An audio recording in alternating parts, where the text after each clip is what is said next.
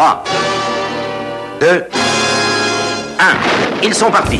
Si mes calculs sont exacts, lorsque ce petit bolide atteindra 88 miles à l'heure, attends-toi à voir quelque chose qui décoiffe. Good morning, Vietnam! So, back to it. Cours, Forrest, cours! Cours! You know nothing, Jon Snow.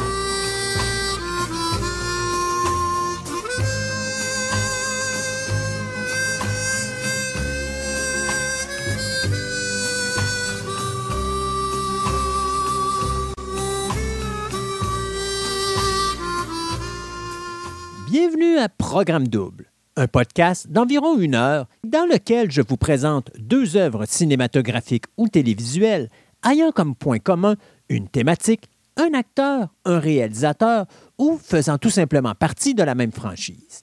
Le but de ce podcast est de vous informer sur l'historique de la production de ces œuvres tout en analysant leurs forces et leurs faiblesses, le tout enrobé d'une sauce très rétro placée dans une ambiance style cinépark.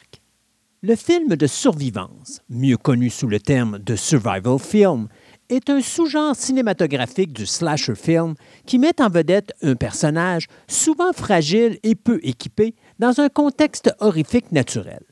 Ces films sont plus sombres que la plupart des films de suspense et ont souvent pour cadre une nature inhospitalière où les personnages se heurtent à des éléments ainsi qu'à d'autres personnages hostiles.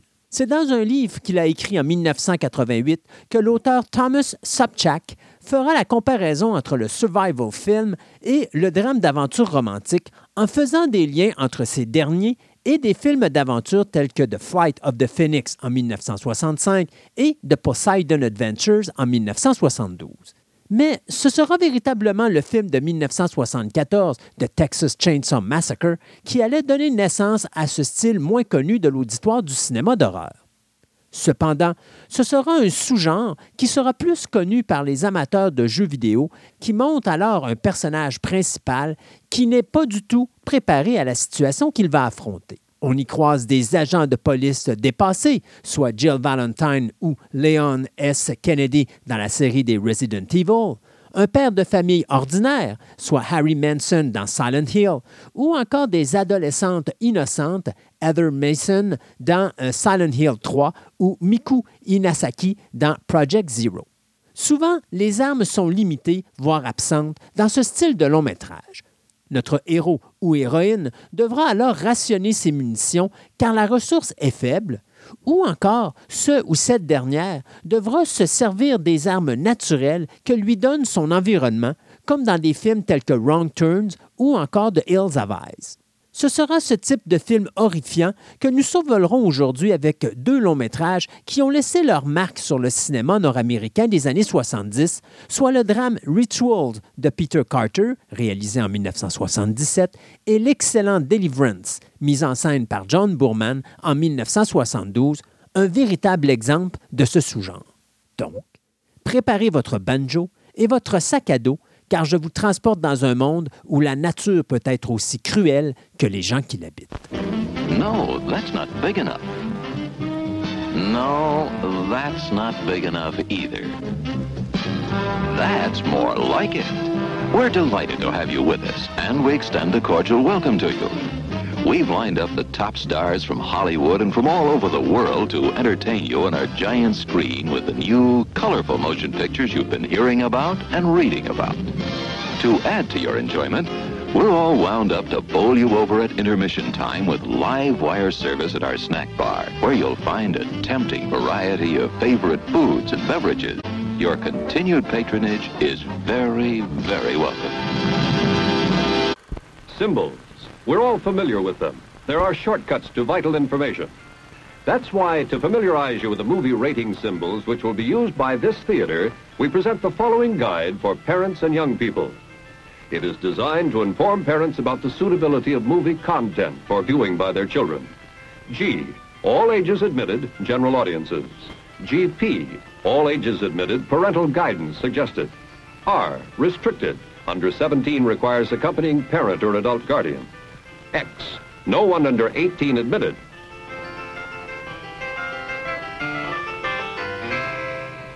See your next movie completely free. And now, on with the show.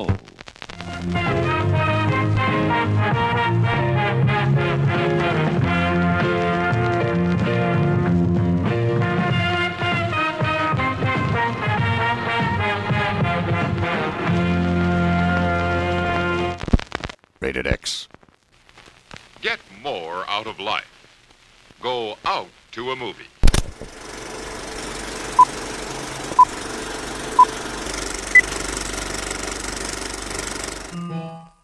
If you go down in the woods today, you're sure of a big surprise. If you go down in the woods today, you're sure of a big surprise.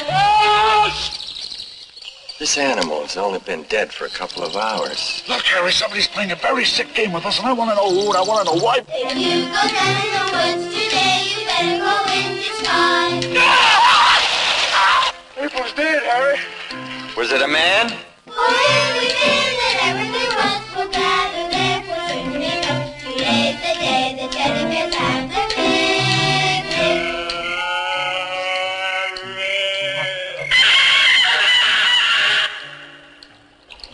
We're in the middle of nowhere, Mitzi. No one's gonna help us. Why? What is it happening to us? Somebody has stolen our boots! Why would anyone steal 5 pairs of boots? Get off it, DJ. Look! 2 months ago, I sent everyone Xerox sheets of what I would supply and what you were to bring. You were to bring extra shoes and your toothbrushes. I supplied everything else. 5 doctors on their annual ritual, just trying to have a good time. But this is the year they should have stayed at home.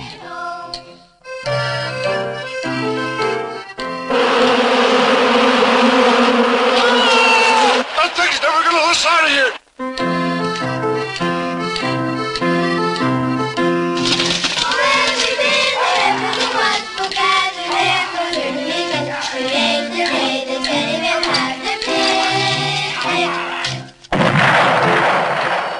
Rituals isn't a picnic. You're in for a big surprise. Rituals, où ils étaient 5, 4, 3, est un drame qui a été produit par les studios Astral Film. Ce film canadien, sorti en salle le 26 août 1977 et d'une durée de 101 minutes, a coûté plus de 600 000 $ à produire. Malheureusement, pour des raisons que je vais expliquer tout à l'heure, il n'y a pas de montant de revenus au box-office.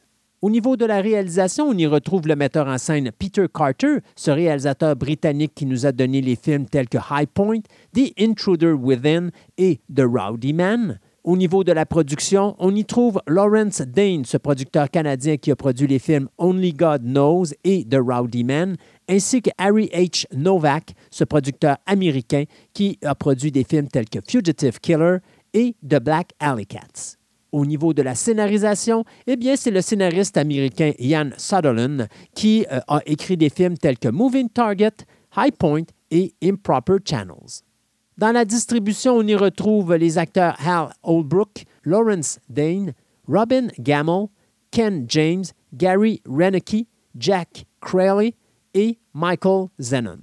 5 médecins, amis de longue date, se réunissent pour une partie de pêche dans une région sauvage du nord de l'Ontario. Peu de temps après leur arrivée, une présence hostile se fait sentir et le groupe d'hommes débutera alors une odyssée périlleuse tout en cherchant à survivre aux attaques répétées d'un implacable meurtrier. Directement inspiré par le classique américain Deliverance, réalisé en 1972 par le metteur en scène John Boorman, Rituals sera conçu par son scénariste Ian Sutherland durant une réunion entre plusieurs militaires vétérans canadiens de la Deuxième Guerre mondiale, où il amassera alors différents témoignages qui l'inspireront pour son histoire. De son écriture initiale, Sutherland apportera quelques changements. En effet, à l'origine, l'identité du tueur ne fut jamais dévoilée. De plus, le groupe de médecins allait voyager par train pour se rendre à leur destination ultime. Afin d'ajouter une atmosphère de détresse, le producteur changera la manière dont les personnages arriveront sur place, remplaçant le train par un avion, ce qui lui permettra ainsi de plonger nos héros dans la nature, éloignés de toute population et isolés de toute forme de confort urbain, forçant ces héros à affronter leur agresseur dans une nature des plus hostiles. Le fait d'isoler le groupe permettra également aux scénaristes de mieux développer les différents personnages, ce qui sera une différence face aux slasher films de cette époque. Cela permettra aussi au producteur-acteur Lawrence Dane, lorsque ce dernier s'appropriera alors les droits du scénario, de se concentrer sur l'embauche d'une forte distribution, chose inhabituelle à l'époque pour ce genre de long métrage. Mais avant d'embaucher ses acteurs, le producteur mettra toute sa confiance au metteur en scène Peter Carter, un réalisateur britannique ayant travaillé sur des productions telles que High Balance en 1978, mais également sur une télésérie en 1976 intitulée The Swiss Family Robinson, qui était elle-même un style de survival series. Au niveau de la distribution, Lawrence Dane, que l'on avait déjà vu dans des films tels que Scanners, Happy Birthday to Me et Bride of Chucky, occupera non seulement le poste de producteur, mais devait à l'origine interpréter le personnage principal de Harry. Cependant, lorsque l'acteur Hal Holbrook deviendra disponible, ce dernier cédera sa place, les investisseurs du film désirant avoir un nom beaucoup plus connu en tête d'affiche. Holbrook, que l'on avait vu dans des films tels que Creepshow, The Star Chamber et Capricorn One, obtiendra alors un salaire de plus de 100 000 $, soit le 1/6 du budget du film, pour sa participation au long métrage. Pour le reste de la distribution, les acteurs Robin Gammell, que l'on verra dans des films tels que Project X, Nightmares et Airport 79 de Concorde, Ken James, qui apparaîtra dans City of Fire, Youngblood et Psychic, ainsi que Gary Reineke, vu dans Iron Eagle 2, War Games, The Dead Code et The Agency, compléteront alors le groupe de médecins. Ce sera finalement Michael Zenon qui occupait le poste de deuxième assistant réalisateur sur le film Rituals, qui obtiendra alors le rôle du mystérieux meurtrier. Une partie du financement du long-métrage proviendra du National Film Board of Canada, qui participera au film dans l'optique de promouvoir non seulement le cinéma canadien, mais également afin de bien représenter le pays au reste du monde. Telle ne fut pas leur surprise de voir le réalisateur britannique transformer la nature canadienne en un être sans merci, aussi dangereuse pour nos héros que leurs assaillants. Cependant, le style semi-documentaire utilisé par Carter permettra d'apporter un aspect intriguant et intéressant à Rituals, qui permettra ainsi au film de se démarquer du reste du peloton. Il est à noter que le gouvernement du Québec participera également au financement de la production. Le tournage aura lieu au milieu de 1976 dans les montagnes du nord de l'Ontario, plus précisément à Batchawana Bay, où un important feu de forêt avait ravagé l'emplacement 5 ans auparavant. Carter décidera alors de tourner son long-métrage en continuité. Cela veut dire que les images seront filmées dans l'ordre dans lequel celles-ci apparaîtront dans le film.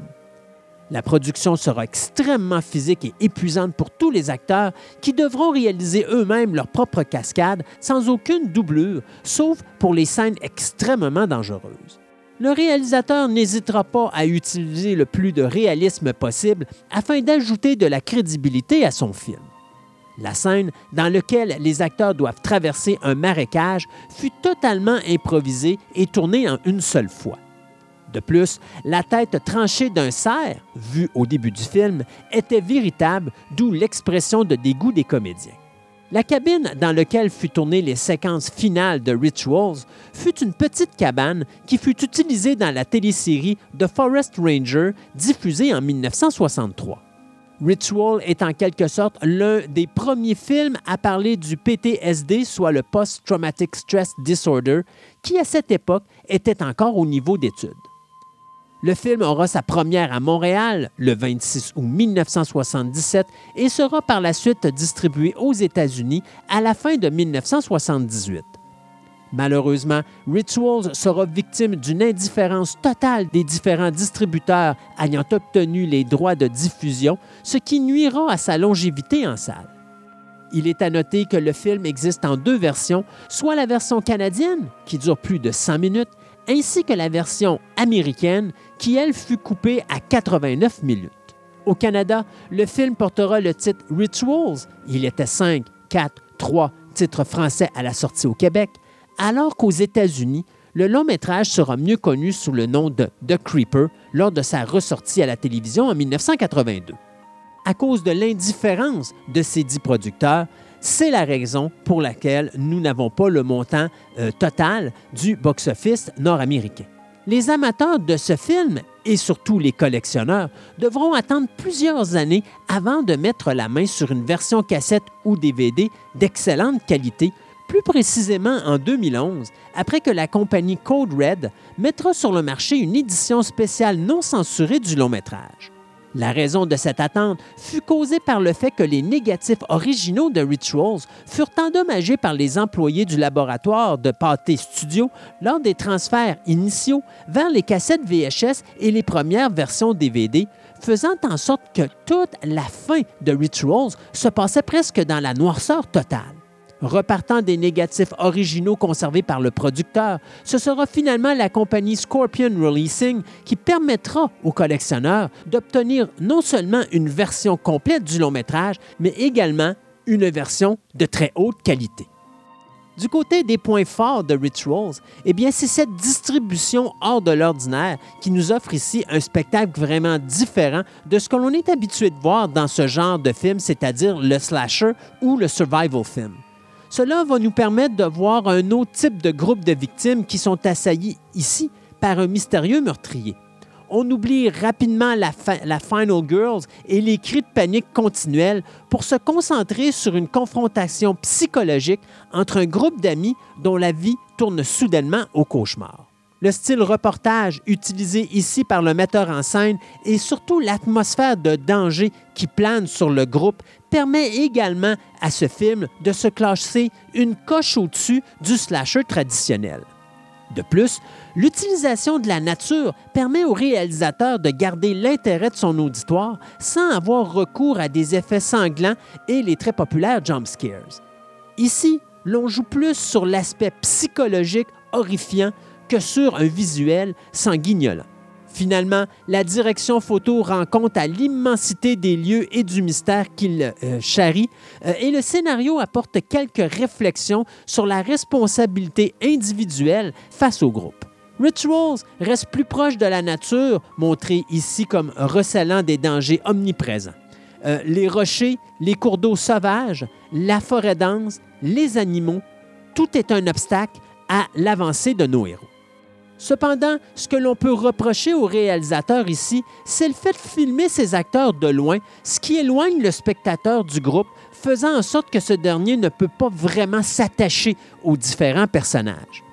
De plus, la cacophonie qui règne lors des multiples querelles entre les hommes devient vraiment frustrante, cette dernière nous donnant de la difficulté à suivre facilement leurs conversations.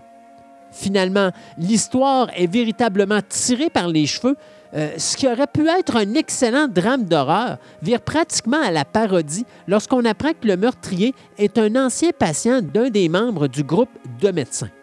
Quelles sont véritablement les chances qu'un vétéran de la guerre qui a subi les mauvais traitements des médecins du groupe aille non seulement vivre perdu dans les montagnes, mais que ce même groupe de médecins irait prendre des vacances dans son coin? De plus, l'homme traîne avec lui les images de ses radiographies pour montrer le mal qui lui a été fait. Vraiment? Du côté musical, eh bien, c'est le compositeur canadien Haggood Hardy qui nous a donné la musique des films Bethune, Anne of Green Gables et An American Christmas Carol, qui s'occupe ici de la trame sonore. Il n'existe malheureusement aucune soundtrack du film, mais j'ai réussi quand même à vous trouver ici le thème final du film que je vous fais écouter à l'instant.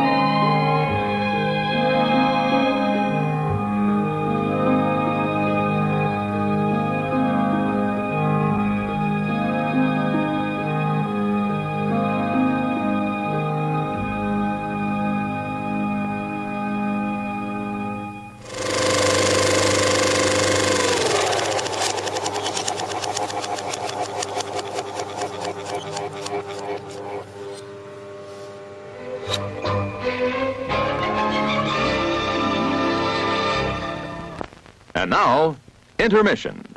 Refreshment time. Something different for a change? Then try the perfect refreshment.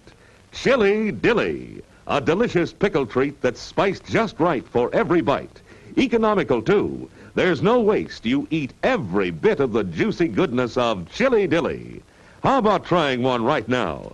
Chili Dilly, on sale at our concession stand. You'll love 'em. Well, beauty of the country seat. An old mill still turns. The young folk dance round the maple, and the ancient ceremony of feasting on the village green is a tradition of centuries. Today, the barbecue, the new idea in party giving, brings this custom up to date.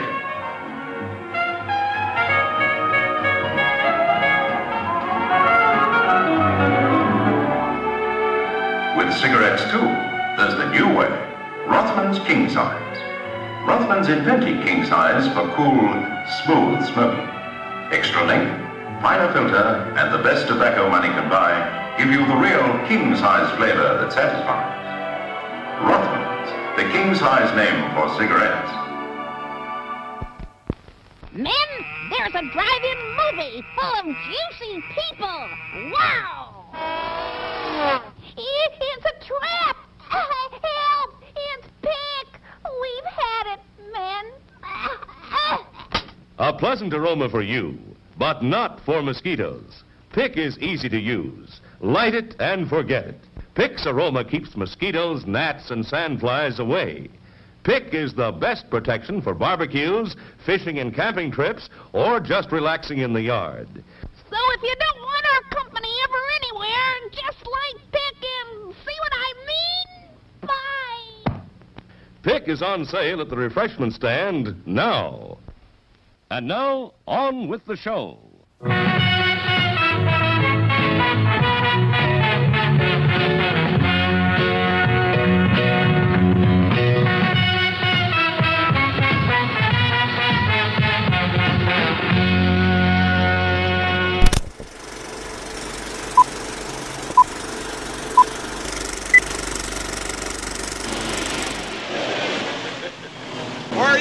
City boy.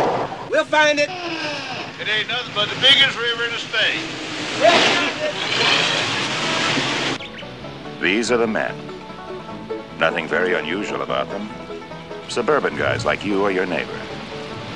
Nothing very unusual about them until they decided to spend one weekend canoeing down the Cotahuilowossie River.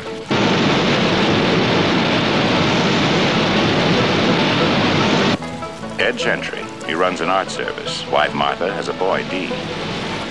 Lewis Medlock has real estate interests. Talks about resettling in New Zealand or Uruguay. Drew Ballinger. He's sales supervisor for a soft drink company. Bobby Tripp, bachelor, insurance and mutual funds. Will you go in? All right, I'm looking. These are the men who decided not to play golf that weekend. Instead, they sought the river.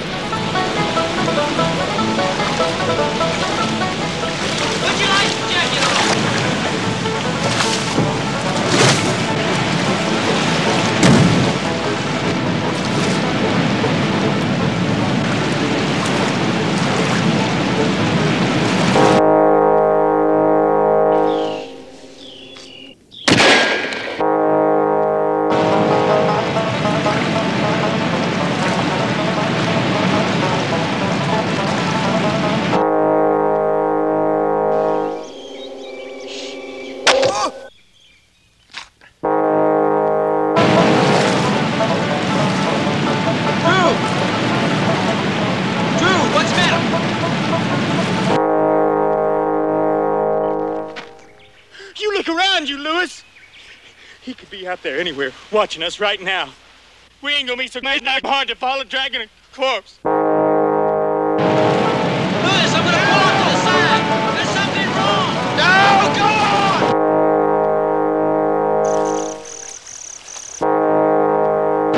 Whoa, what is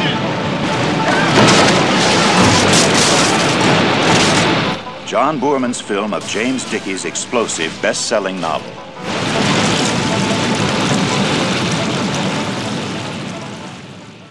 Deliverance, ou Délivrance, est un drame produit et distribué par les studios Warner Brothers le 30 juillet 1972. Ce film américain d'une durée de 109 minutes a coûté 2 millions de dollars à produire et ramassera plus de 46 millions au box-office nord-américain. Sur la chaise du réalisateur, eh bien, c'est le metteur en scène américain John Boorman qui nous a donné les films Excalibur, The Emerald Forest et Exorcist 2, The Heretic.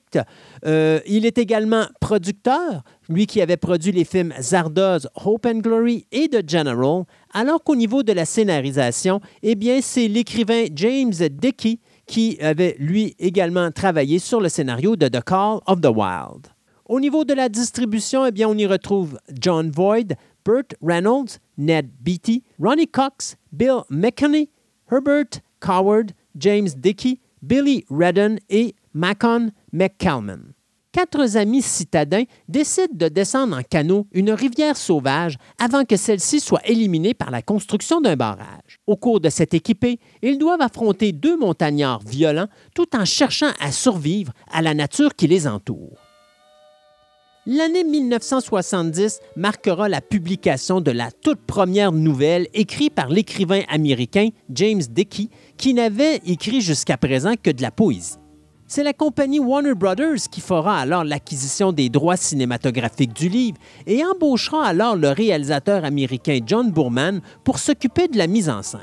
Boorman avait précédemment réalisé le film de guerre Hell in the Pacific dans des circonstances extrêmement difficiles et les hauts dirigeants de la compagnie de production étaient persuadés qu'il était l'homme idéal pour mettre en image l'adaptation de cette nouvelle. Acceptant l'emploi, Boorman ira alors visiter l'écrivain James Dickey et après leur rencontre, Boorman décida de laisser l'écrivain écrire lui-même le scénario.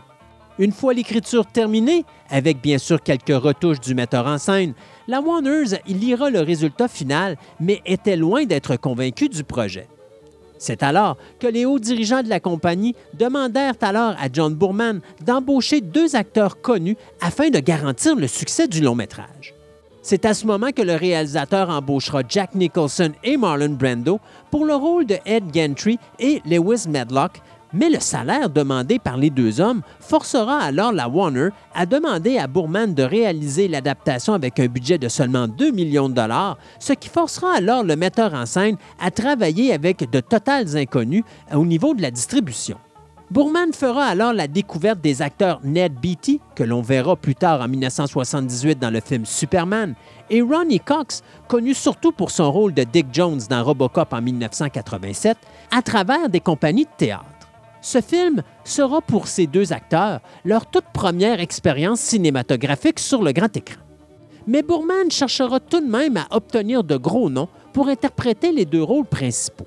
Après les refus des acteurs Donald Sutherland, Gene Hackman, Henry Fonda, Charlton Heston, Steve McQueen, George C. Scott et Warren Beatty, à cause principalement de la violence et également de la fameuse séquence de viol, le réalisateur réussira à convaincre les acteurs Jon Voight, qui avait alors connu la célébrité avec le film Midnight Cowboy en 1969, et Burt Reynolds, de participer au projet. Reynolds, cependant, sera beaucoup plus difficile à convaincre, mais lorsque Boorman défiera l'acteur d'accepter ou de refuser de participer au projet avant la fin de son décompte de 10, ce dernier acceptera.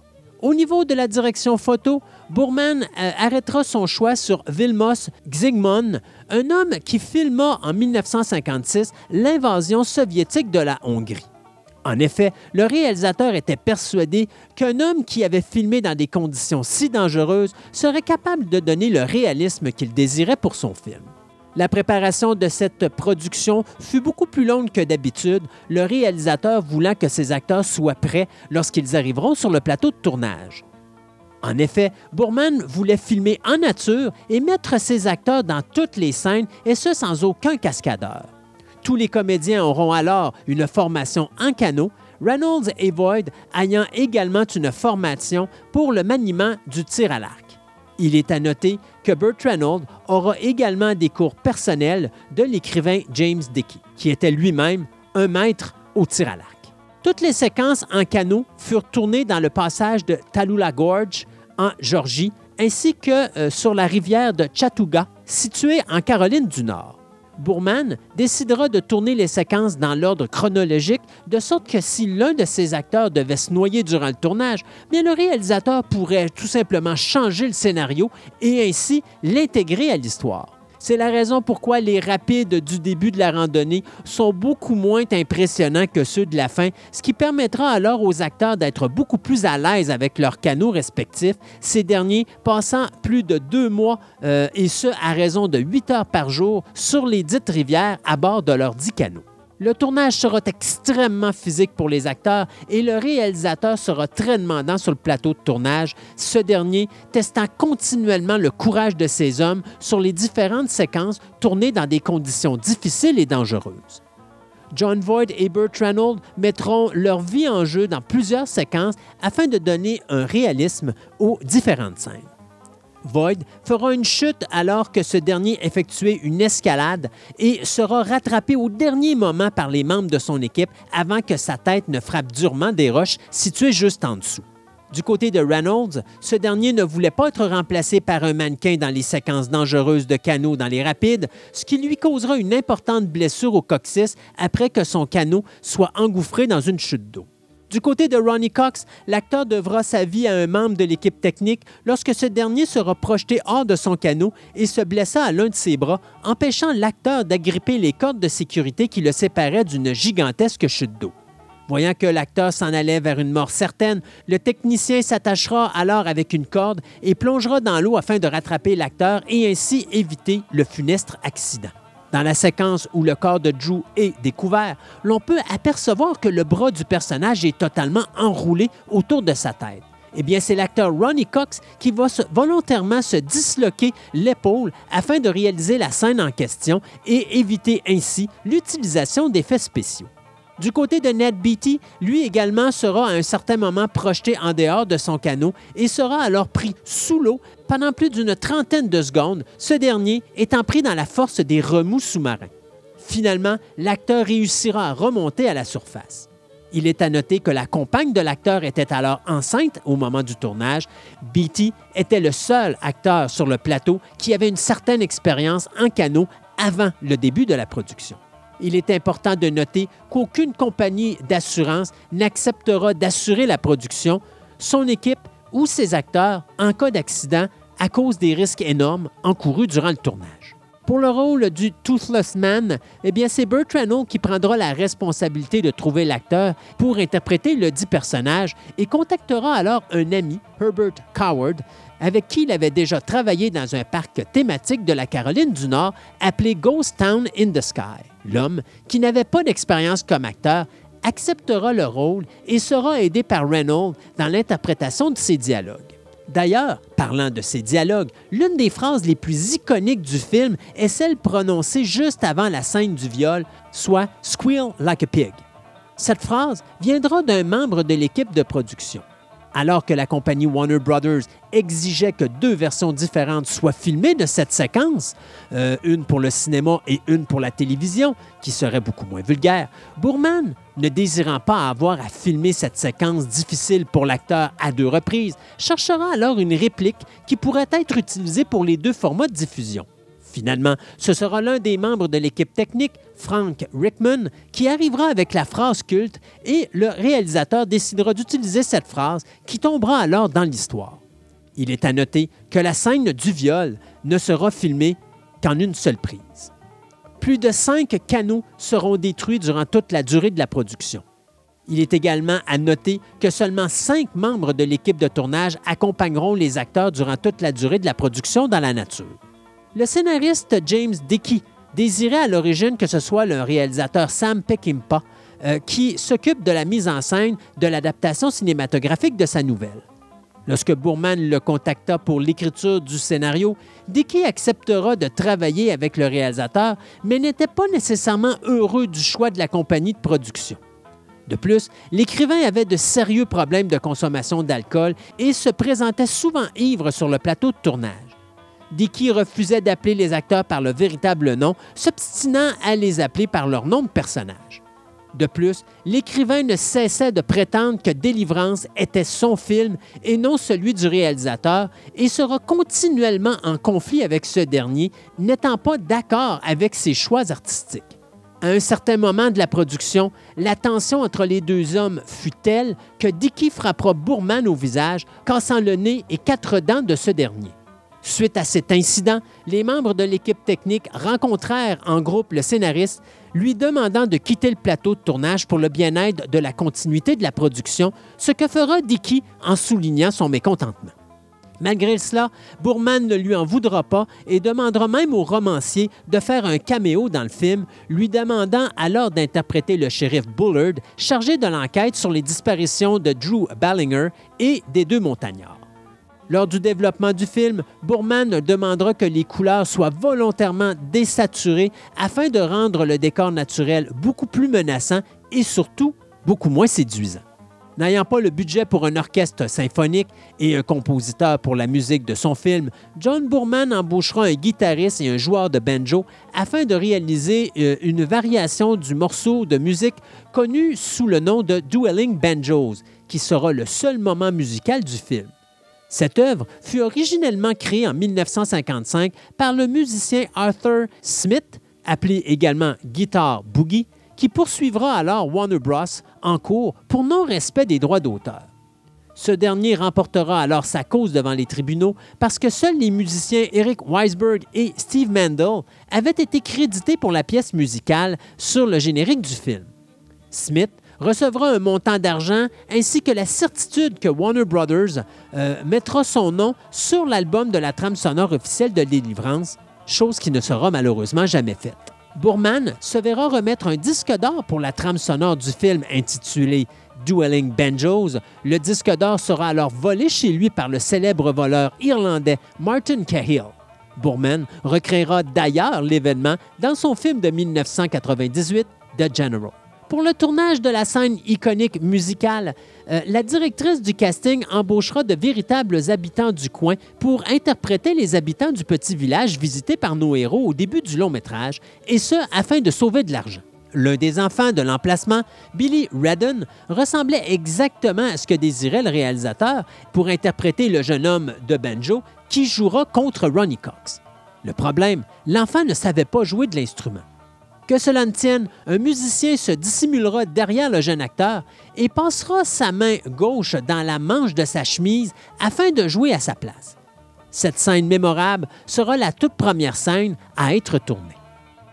Le film sera un véritable succès en salle, terminant l'année 1972 en 4e position du box-office nord-américain. Cela fera augmenter le tourisme dans le secteur de Rabun County où fut tournée Deliverance. En 2012, le tourisme sera la plus grande source de revenus du comté.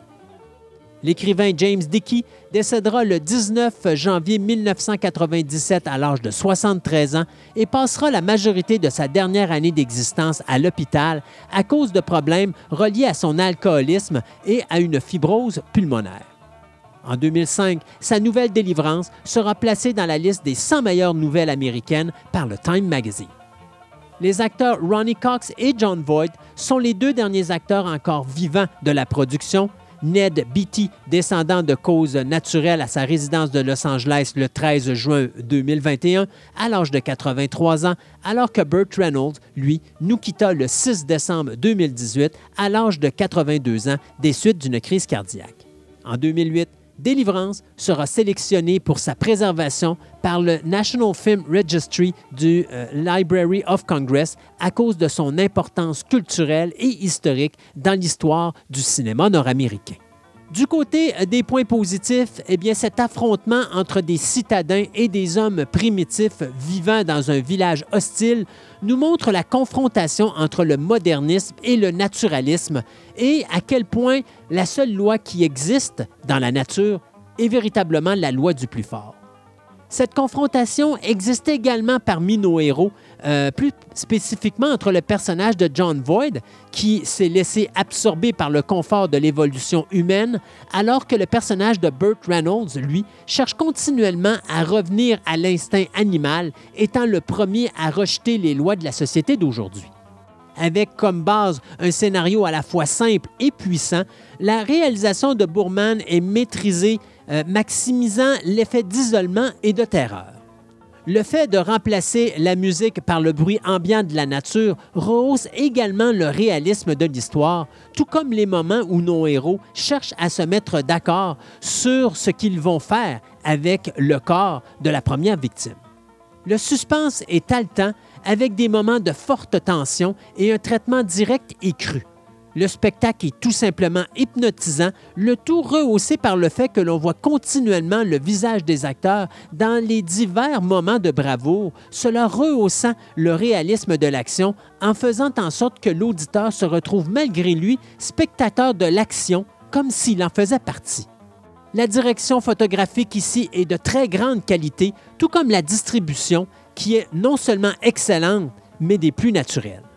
Cependant, quelques points négatifs, la conversation entre les quatre hommes sur ce qu'ils doivent faire avec le corps du premier montagnard fait quelque peu théâtrale, et ce, malgré le jeu admirable des comédiens.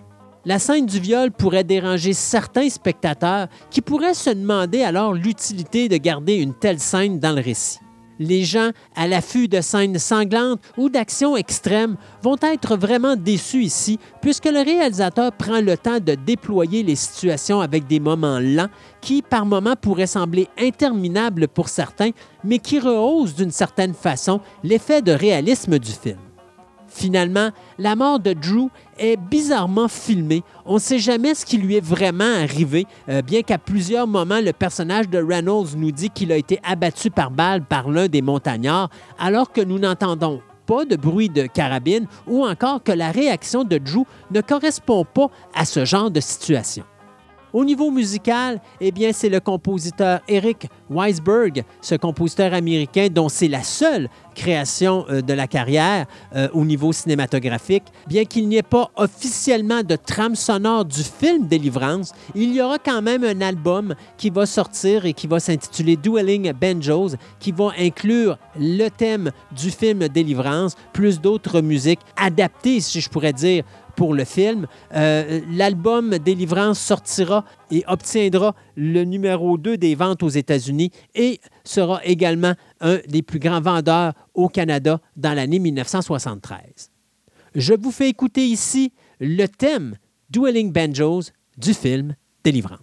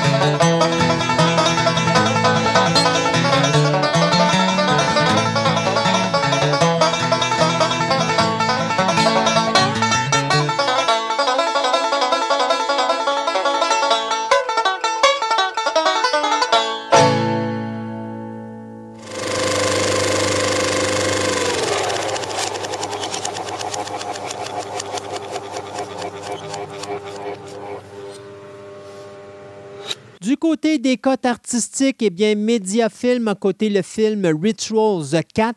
Moi, j'y vais plus avec un 5. Je pense que de la façon que le film a été tourné au niveau du cadrage et tout ça ne nous permet pas de savourer l'action. Puis aussi, je vous dirais que la confrontation continuelle entre le groupe de médecins devient un petit peu fatigant, mais c'est quand même au-dessus de ce qu'on est habitué de voir dans ce genre de spectacle, c'est-à-dire quand on s'en va dans un type de film slasher film. Du côté de Deliverance, eh bien, la cote de Mediafilm est 2, soit excellente. Moi, je joue entre le chef-d'œuvre et l'excellent, soit le 1 ou le 2. Très difficile pour moi d'aller entre les deux. Je vais y aller comme Mediafilm avec 2 parce qu'il y a quand même une séquence où est-ce que justement c'est un petit peu trop théâtral, mais dans l'ensemble, quel excellent film. Au niveau de l'âge et du contenu, eh bien, du côté de Rituals, la régie du cinéma cote le film 13 ans indicatif. J'y vais également à 14 ans pour quelques scènes de violence, alors que du côté de Deliverance, même chose, le film est coté pour la régie du cinéma 13 ans indicatif. J'y vais également pour 14 ans, soit pour quelques scènes de violence, mais surtout pour la scène du viol du personnage de Ned Beatty. Au niveau de la disponibilité de la trame sonore, du côté de Rituals, comme je vous dis, il n'y en a pas de trame sonore de films qui ont été faites.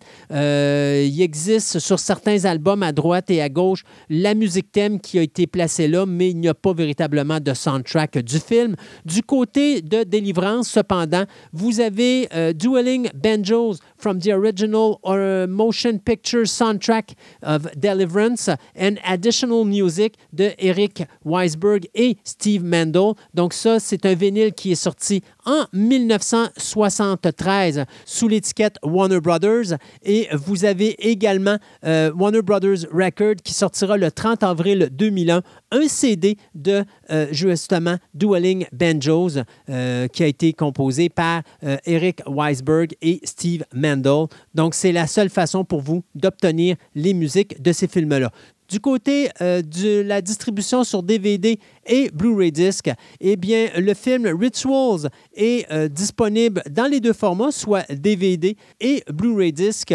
Du côté de Rituals, je crois qu'il n'existe que la version anglaise. Cependant, il existe des vidéocassettes VHS de Ils étaient 5, 4, 3 qui existent sur le marché quelque part. Du côté du film Deliverance, eh bien là, vous avez bien sûr les versions françaises et anglaises qui sont disponibles en DVD et en Blu-ray. Donc, vous avez l'édition normale, vous avez l'édition 40e anniversaire en Blu-ray disc qui a été sortie et qui a été également réalisée en HD DVD. Et vous avez, bien sûr, une nouvelle édition du film Deliverance qui est sortie il n'y a pas si longtemps que ça, que ce soit en DVD ou en Blu-ray disc. Donc, un film qu'il est très facile d'obtenir. Et c'est ainsi que se termine notre émission d'aujourd'hui. Si vous désirez en savoir plus sur ce podcast, je vous invite à vous rendre sur la page web de fantasticaradioweb.com, Fantastica avec un K, sur laquelle vous verrez apparaître une section podcast dans le haut de la page. En appuyant sur ce lien, il apparaîtra plusieurs sous-sections, dont une associée à Programme Double, endroit où vous trouverez tous les liens reliés à cette émission, soit pour l'application web qui vous permettra d'avoir un accès direct aux précédentes émissions réalisées jusqu'à présent, ainsi que les autres liens, soit pour écouter ou télécharger ces dites émissions. De plus, vous y trouverez une icône pour m'envoyer un email afin de me remettre vos commentaires ou encore des suggestions de longs métrages dont vous aimeriez que je parle à l'émission. C'est à cet endroit que vous y trouverez également les explications aux différentes cotes que je donne aux différents sujets que j'aborde, que ce soit les cotes artistiques ou encore sur le classement au niveau de l'âge de visionnement. Finalement, je vous suggère également de vous abonner à la page Facebook de Programme Double afin de demeurer averti de la diffusion des nouvelles émissions à venir. De plus, il vous est également possible d'écouter mon autre podcast, Fantastica, une émission style radio où je parle avec mon co-animateur des diverses passions qui existent dans notre quotidien et qui est également diffusée une fois ou 2 semaines. Je vous remercie donc de votre écoute et on se dit à la prochaine édition de Programme Double. Please remember to replace the speaker on the post when you leave the theater.